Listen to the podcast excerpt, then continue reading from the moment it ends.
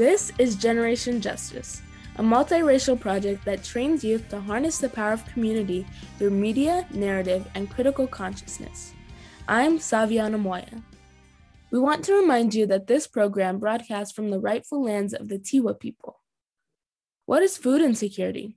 According to the U.S. Department of Agriculture, or USDA, food insecurity is a lack of consistent access to enough nutritious food for an active, healthy life. This evening, we'll hear from Kendall Chavez, the Food and Hunger Coordinator for the Office of Governor Michelle Lujan Grisham, discussing food insecurity in New Mexico and the Food, Farm, and Hunger Steering Committee. And GJ member Madhumita Santhanam brings us COVID 19 testing and vaccine information. Our first song of the program is Them Belly Full by Bob Marley and the Wailers.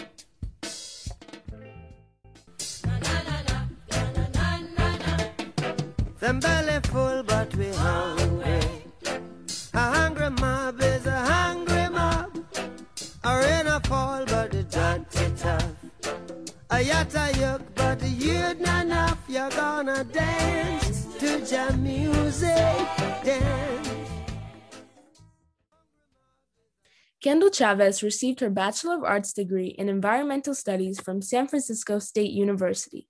She has spent the last decade working in New Mexico's local food system.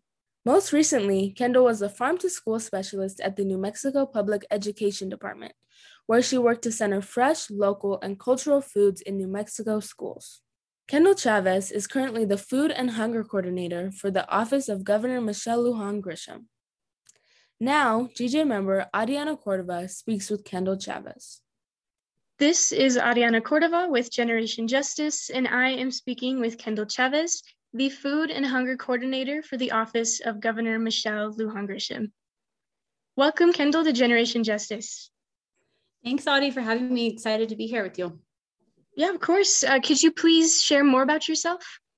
Yeah. Um, so, again, my name is Kendall. I have been doing food local food systems work here in New Mexico for just over a decade and have had the really I think special opportunity to see the food system from almost every angle. I haven't actually been a farmer here, although I do grow food, but I've worked in a school cafeteria, I've worked in a classroom, I worked for nonprofits who purely focus on advocacy. I've been in the government side of things, and now I'm in the policy sort of legislative legislative space. And um, it's just really we're in this very very exciting moment in time where i feel like all of the pieces are coming together in this very idiosyncratic like really impressive way. Um, and yeah i feel like for me my ability to kind of as as the food and hunger coordinator my main role in the in the governor's office is to oversee this initiative that we'll get into today the food farm and hunger work. But i also oversee all of the other food and hunger initiatives. If a community is having an issue accessing food that's my job to be on it. Um, if a farmer is having trouble accessing resources, that's my job. Um, and so my role is really to connect the dots between the hunger work, our food work, and our ag work across the state.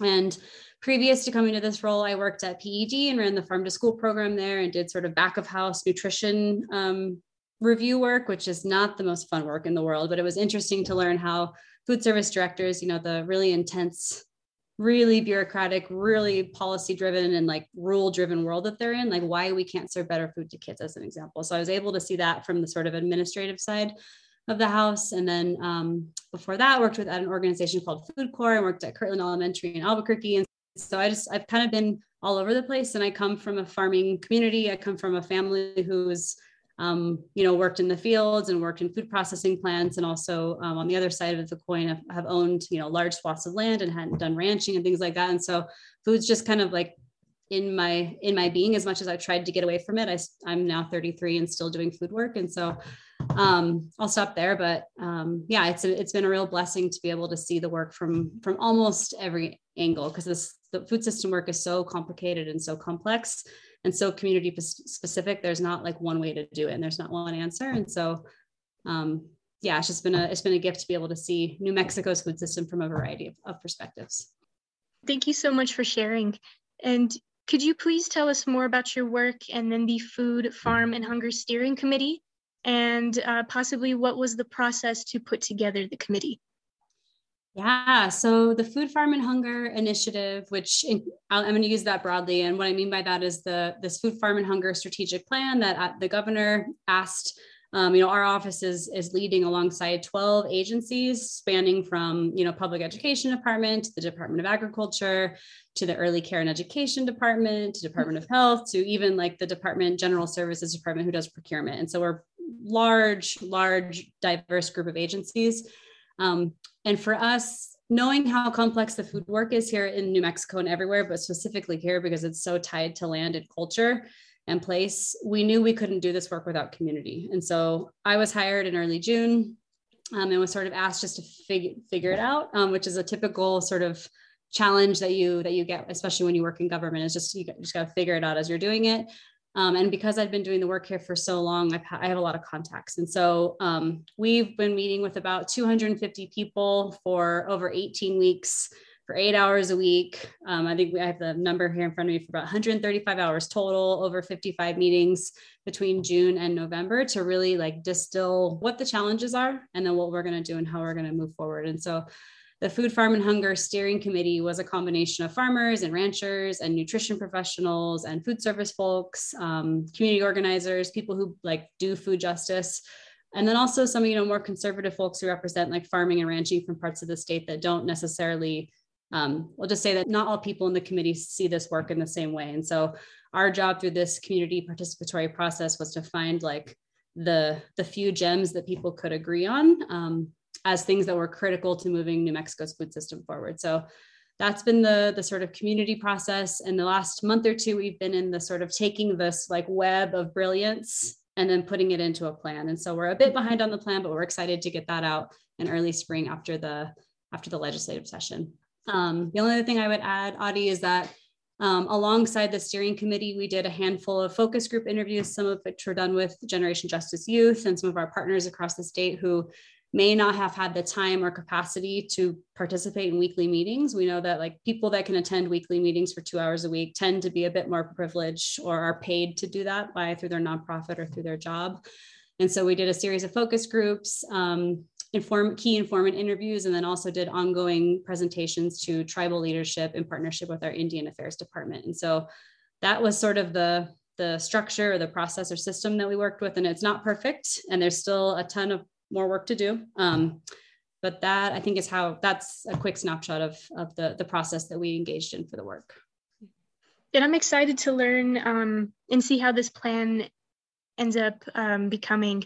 And it's great that you're um, all taking the time to listen to different perspectives from different people who live around the state. Um, and there's this particular part about the mission that really caught my attention.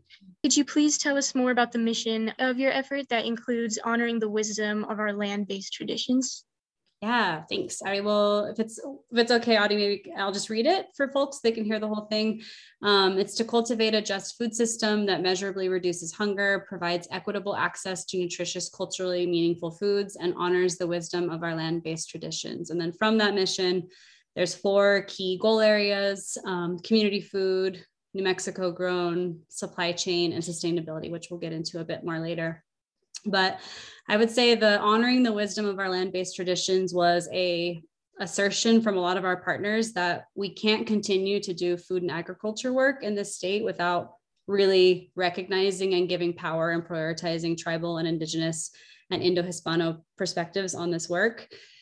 I think when people typically think about New Mexico agriculture, um, well some of us right it's it's a very it's this massive juxtaposition. There's the tiny farms that produce most of our food in the central and northern part of the state and then there's the massive commodity or larger farms that are exporting most of their product. So when you look at new mexico's ag as a whole i'm sure you've maybe heard this talking point audie or um, in your research and the work you've done that we, you know it's like three in the billions is our is the income that's coming in in the state for ag but within that, if you look at the data, it's quite a bit more gran- granular, right? Like 95% of that product is going out of state to the Netherlands, to Canada, to China, um, and th- those foods aren't grown for New Mexicans. And so, for me, where I sit, that's honoring the this very small micro farming operations, you know, under 10 acres, and subsistence farmers that like grow food for themselves in their communities.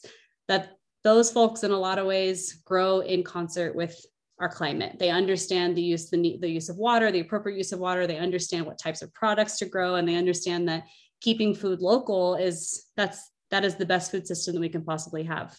Um, and then couched, you know, alongside that, um, and if there was a hierarchy, I would say above that is really honoring indigenous wisdom around how to grow food and how to produce food again in concert with our climate. And we have some partners who, um, you know, have been very, very close friends and colleagues for a very long time who are actually telling us that this isn't enough that we actually need to lean more into traditional uh, traditional ecological knowledge and really take this a, a step further. And so my job is to again find this place of balance between the many different perspectives while protecting this just the reality that native and indigenous people have been growing food here for forever right? And so mm-hmm. um, those are the folks that really should be leading the way and have been modeling um, so protecting soil and protecting water and really conserving our resources in a way that other communities could really learn from. So that's a very long-winded way of saying that's that's what that last part of the mission means to me. And again, just to say that you know some of our partners who have been doing this work for a long time think that that needs to actually be a little bit stronger. And I think that's amazing, making sure um, to include and place this emphasis upon the cultural um, historical value that our state has um, especially among Indigenous uh, groups. It's just really, you know, really important to make sure that they get the recognition that they deserve for all the work that they've been doing for a very long time. Could you please explain the steering committee's recent preliminary findings? Yeah, um, and Adi, if you don't mind, I have to say too, like, just to make it clear, you know, we had a lot of work group members, a lot of partners who, um, you know, again, tribal and indigenous knowledge, and also knowledge that's native to this place that may be more like Indo-Hispano is a lot of that's the way a lot of our partners talk about themselves and their work.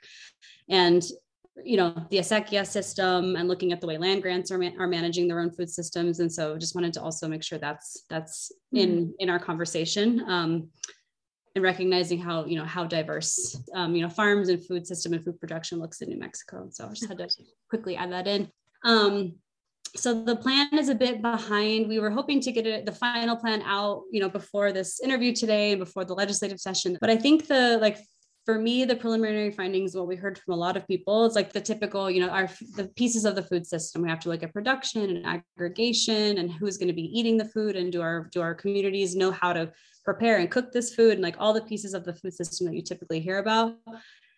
The things that really jumped out at me um, as very as special and critical for for folks to understand with the with this food farm and hunger work but also food system work in general here. And I, I think this is unique to a place like new mexico. You know it's like again these investments in the growing the food and transporting the food and getting it to the place and then the person eating it.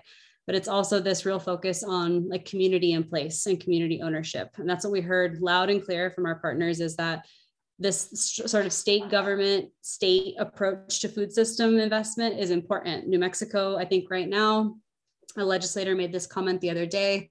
The state is currently investing just under $4 million in food and hunger work. Okay when you look at how how like how massive the needs are that's it's just it's it's that's not where we need to be in terms of financial investment or the prioritization of food and ag in new mexico's just like what we prioritize as a state um, and so what we heard from our partners is that we need community control and we need community agency, and there should be a two-way communication stream between communities anywhere in the state and state government, and that that should be an ongoing conversation. And that while state government has the power to really move things quickly, and move initiatives quickly, like we need to be working in tandem with community. So that piece is absolutely going to stick as a preliminary, I guess, a value or just the way that we're going to approach the work. We have a, a ton of um, preliminary tactics around getting healthy, high quality local food to families who may not be able to afford it, right? Through innovative approaches, other than just like, so we had double up food bucks, which is a dollar for dollar incentive for local food. What would it look like for the state to pay for a fruit and veggie prescription program for tribal communities so that there's a bit more money going into families' pockets so that they can buy local, fresh when possible, but at the least fruits and vegetables to accompany their what the food that's already coming into their household the other another value that was um, that will be woven through all of our our tactics and strategies is this sort of focus on traditions and culture as a non-negotiable in the way that we approach food system work here. So as an example it's great to have a um, a FDPIR program on a pueblo or on the reservation, but like how can the state help support those programs to be more culturally appropriate foods and again local and more fresh when possible equity was is a huge piece of the conversation and that's i know that's that's the way that you all approach your work too. Um, our work groups did a ton of thinking about like who are the priority populations and like who is this work for? And so really making sure that any investments any dollars that are going into programs or new programs like that fresh fruit and vegetable program that I just talked about need to be focused on those people that need it most. Um, in state government, we tend to do like blanket strategies across the state and just hope that the resources will make it to where they want, where they need to go. And so being very thoughtful about, um, again, really targeted investments in parts of the state that need it and want it most. And then I guess the last thing I would add is a commitment to sustainability and climate resilience and care of land and water.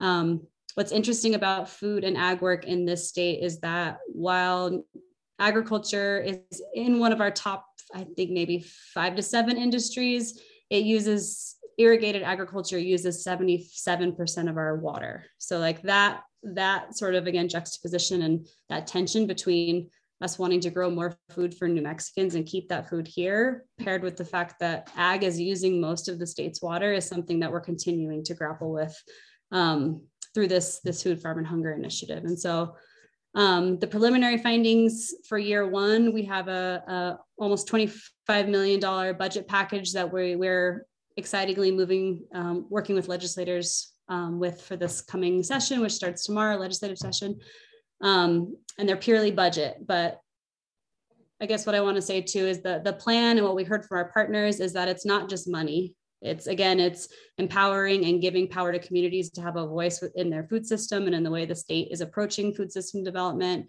Another example would be requiring a school district in a very rural, remote part of the state and requiring them and giving them financial resources to serve as many school meals as they can so that kids have access to warm, healthy meals at least three times a day and over weekends, and really requiring our institutions to do that and to step up and really be a part of our this the sort of um, solution to food insecurity in our state.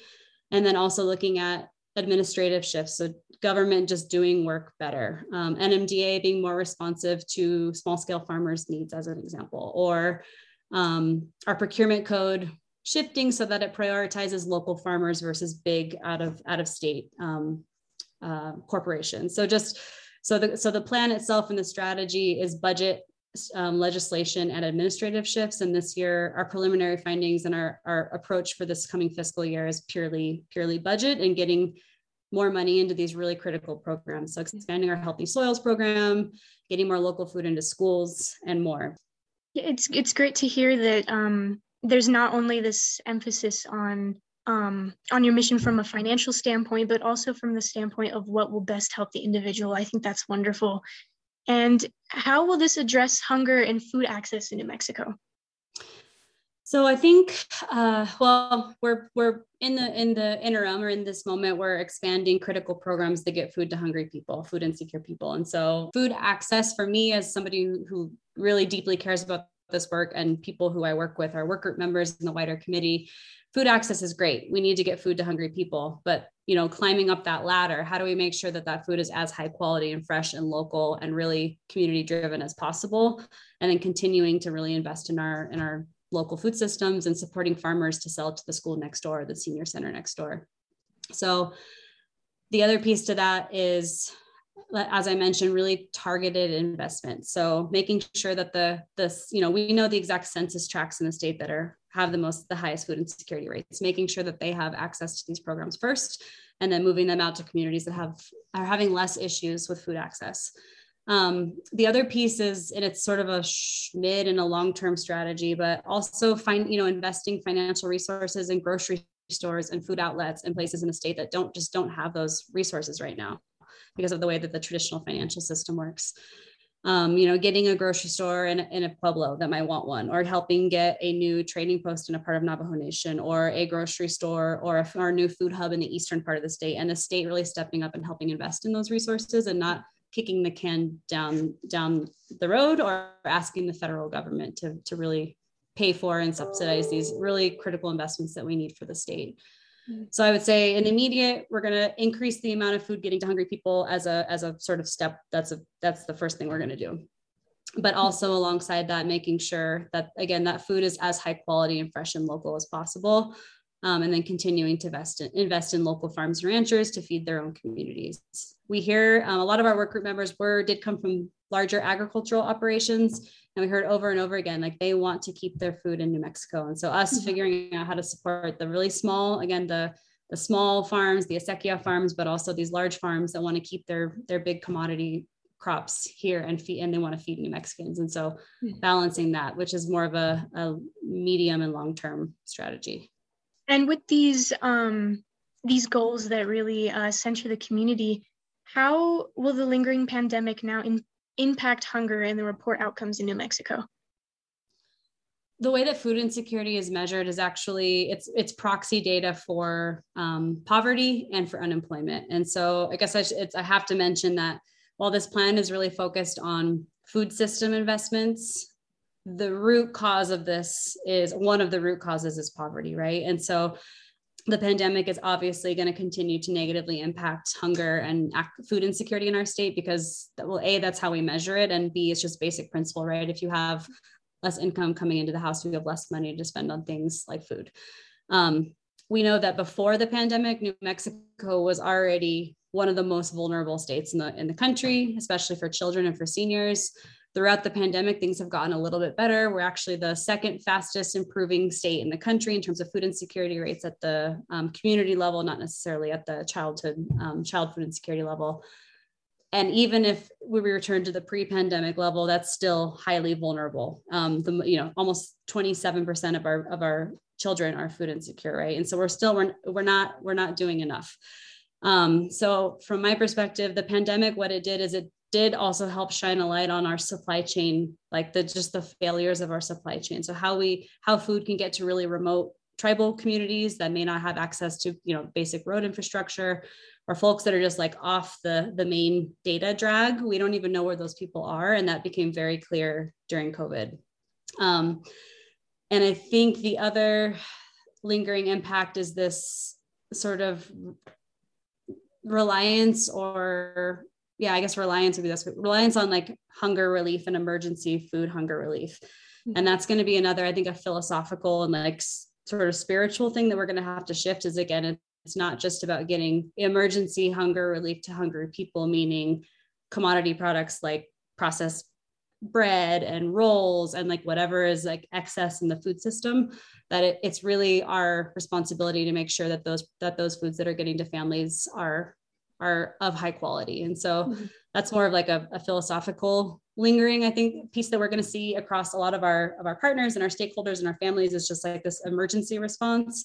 Um, but we're in this moment where we can really move to like really innovate and use this as a as a catalytic catalytic moment to like improve and invest and innovate our food system. And so um, my hope is that we don't linger too long in that sort of again that emergency sort of mindset and that we we really lean into what the future needs to look like. Can you please tell us how the community can be more involved? Yeah so i would say um, any any community members that want to that want to help us with our current legislative work with the fiscal year 23 budget um, and really helping us increase investment and expand some of these key programs that we're very excited about um, you know, getting food boxes to seniors, again, getting local foods in our preschools and our senior centers and our schools, um, addressing college hunger, which is another huge, huge data point that we know from the last two years. Almost 30% of our college students are, are, are food insecure. So really, really critical programs that we need now, and they need to be reoccurring. These are, as we all know, mm-hmm. hunger is a hunger and like food insecurity are complex comprehensive issues that are not going to be solved in one year. And so that's one way community can get involved is just talking to your legislators and um, just if you have a story about your own hunger food insecurity or your own sort of commitment to, to our food system or somebody in your family who's experienced this or a friend or a colleague to really help share that story to your legislator. These are issues that we're dealing with now. Uh, we were dealing with before the pandemic. We were dealing with even more in this moment and we will continue to deal with without really really strategic comprehensive investment um, the other piece, because the plan's not done, um, we'll be doing the finalization of the plan over the next two months. And then from there, we'll be continue the community, we'll continue to do work group meetings probably quarterly Um, and we'll continue to sort of update and adapt the plan based on community vision and community need. The other piece that I want to mention that maybe at a later time we could talk about um, one of the core pieces of um, our goal for around sustainability is developing food and farm councils at the community level and the state again providing financial resources for community members to help facilitate that and then facilitate that two-way conversation between a very small community and the state and to keep that keep that going keep that rolling and keep improving our, our food our food systems work. So that's another piece that we're excited to roll out later um, likely not until the summer but we look forward to partnering with you all to get that message out um, would be the three things i would say in this moment. And just to like continue to do the work people are already doing in community growing food thank the person that's that's making your kids school lunch or that's serving you food at a restaurant or that's um, you know running the you know is your checker at a grocery store. Like food system folks in general if you look at the at the system as a whole are usually the least paid least respected and most overworked of the entire of our entire sort of economy and so just you know spread thanks spread gratitude of course i think it's always important to note that this is a statewide um, that this is a statewide effort and that um, the community does play a role. And important to note how exactly the community can help um, with these sorts of causes and this cause in specific. As we wrap up, is there anything else that you'd like to add? I think the last thing I want to say is it's just really an all hands on deck. Um, like we need we need everybody at the table to really move the needle on hunger and food insecurity and to really invest in a, a food system that actually works for New Mexicans um, you know if you're doing something amazing and we're and noteworthy in your community like we want to hear about it. And that's the other sort of approach to this is really highlighting what's working in new mexico and scaling that or sharing that example with other communities to see what they can pull from it. We have everything we need here to feed ourselves and to really make this this food system work for all. And um, I guess just the last thing I would say is just it's this is really a, a community approach and we need we all need each other to to again address this really comprehensive comprehensive problem. So that is the last thing I would add. Thank you, Kendall, for joining me today and sitting down and talking about this work that you do. And um, I'd first like to thank you purely for the work that you do. I think this is a very important cause, and it's great to see, you know, the role that you play. And um, thank you for doing that. And I'm also thankful to just have learned more. You know, it's it's really just impactful for me to hear personally that, you know, this is something that I can play a part in. You know, this is something, you know, like you said, all hands on deck, mm-hmm. and something that's very important that we as a community, um, not only just in Albuquerque, but in the whole state, um, to take the initiative and make sure that um, people are getting the food that they need and people are staying healthy, especially during COVID um, and this pandemic that we're currently going through. And I just, you know, like, thank you so much for coming in and sitting down with me and telling me and our community more about what you do. Thank you, Adi. You all are the future, right? And so we're excited to continue, continue to work with you on this initiative. And yeah, look forward to making sure that the work really reflects what you all want to see. And so, um, yeah, I'm excited mm-hmm. about the, the next phase. And hopefully next time we talk, I can give you more specifics about what's like the nuts and bolts of the direction of the plan um, when we're when we're there in a few months. And so thanks, thanks for the time today. Thank you, Kendall Chavez, for informing us on the importance of food insecurity in New Mexico. I learned a lot from this interview, like how important it is that everyone has access to not just food, but nutritious and local food. Our guest, Kendall Chavez, wanted to share this song with you. Here is Sueño en Paraguay by Chancha Via Circuito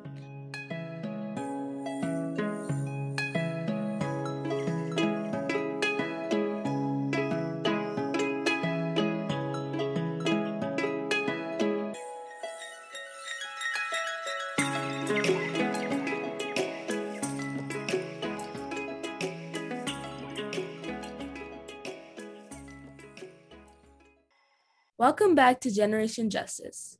Now, GJ member Madhumita Santhanam shares updated COVID 19 testing and vaccine information. Thank you, Saviana. COVID 19 cases are on the rise, and it is important to stay safe and get vaccinated. We need to work together to protect each other to end this deadly global pandemic.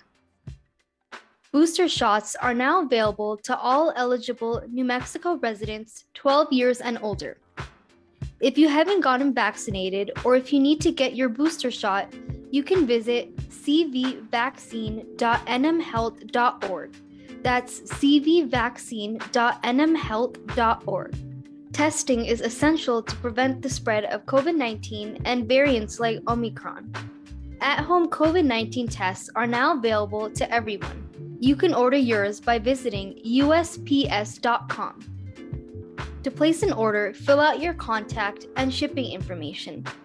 Remember, there is a limit of one order per residential address.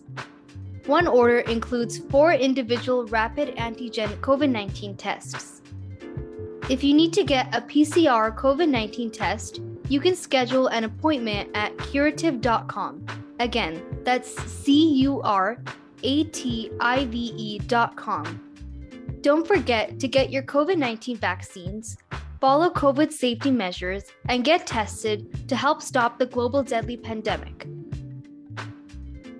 Now, we share two global collaboration songs about healing and being hopeful during the pandemic times. Here is Heal by Star Music, followed by We Are One by Dream Stations Production.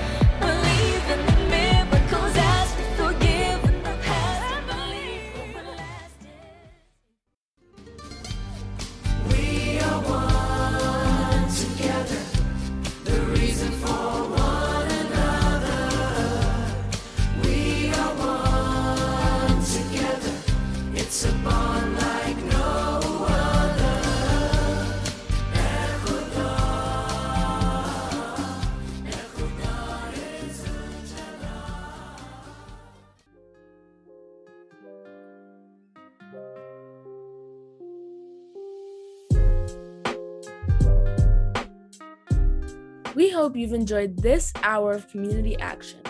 We'd like to thank our guest, Kendall Chavez. Tonight's hour of radio was produced by Roberta Rael with production assistance from Barbara Ramirez and additional support from Angel Baker Guillen. And thank you to our interviewer, Adriana Cordova. We want to give a big shout out to all of our youth producers. We cannot do what we do without you. Generation Justice would also like to thank KUNM for bringing the voices of young people to you, KUNM listeners. Our website is generationjustice.org, where you can check out all of our multimedia work and listen to our podcasts, which are also available on SoundCloud, Apple, and Google Podcasts. We're also active on social media. Find us on Facebook, Twitter, Instagram, and follow our playlist on Spotify. Generation Justice is funded by the W.K. Kellogg Foundation with additional funding from the Con Alma Health Foundation and the Annie E. Casey Foundation. And of course, all of you who have contributed to our project by visiting our website and clicking donate. Our opening song is Youth of the Nation by POD. Our last songs of the night include Semillas by Macaco featuring Lila Downs and Mother Earth by Waki Kuna, an indigenous band from Ecuador. I am Saviana Moya, and coming up on KUNM is Spoken Word, so stay tuned and join us next Sunday at 7 o'clock. Good night, New Mexico.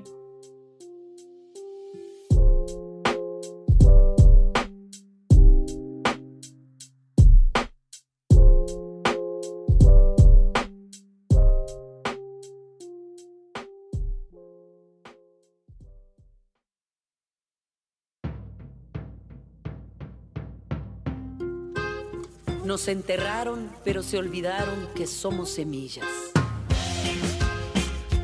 Soy semilla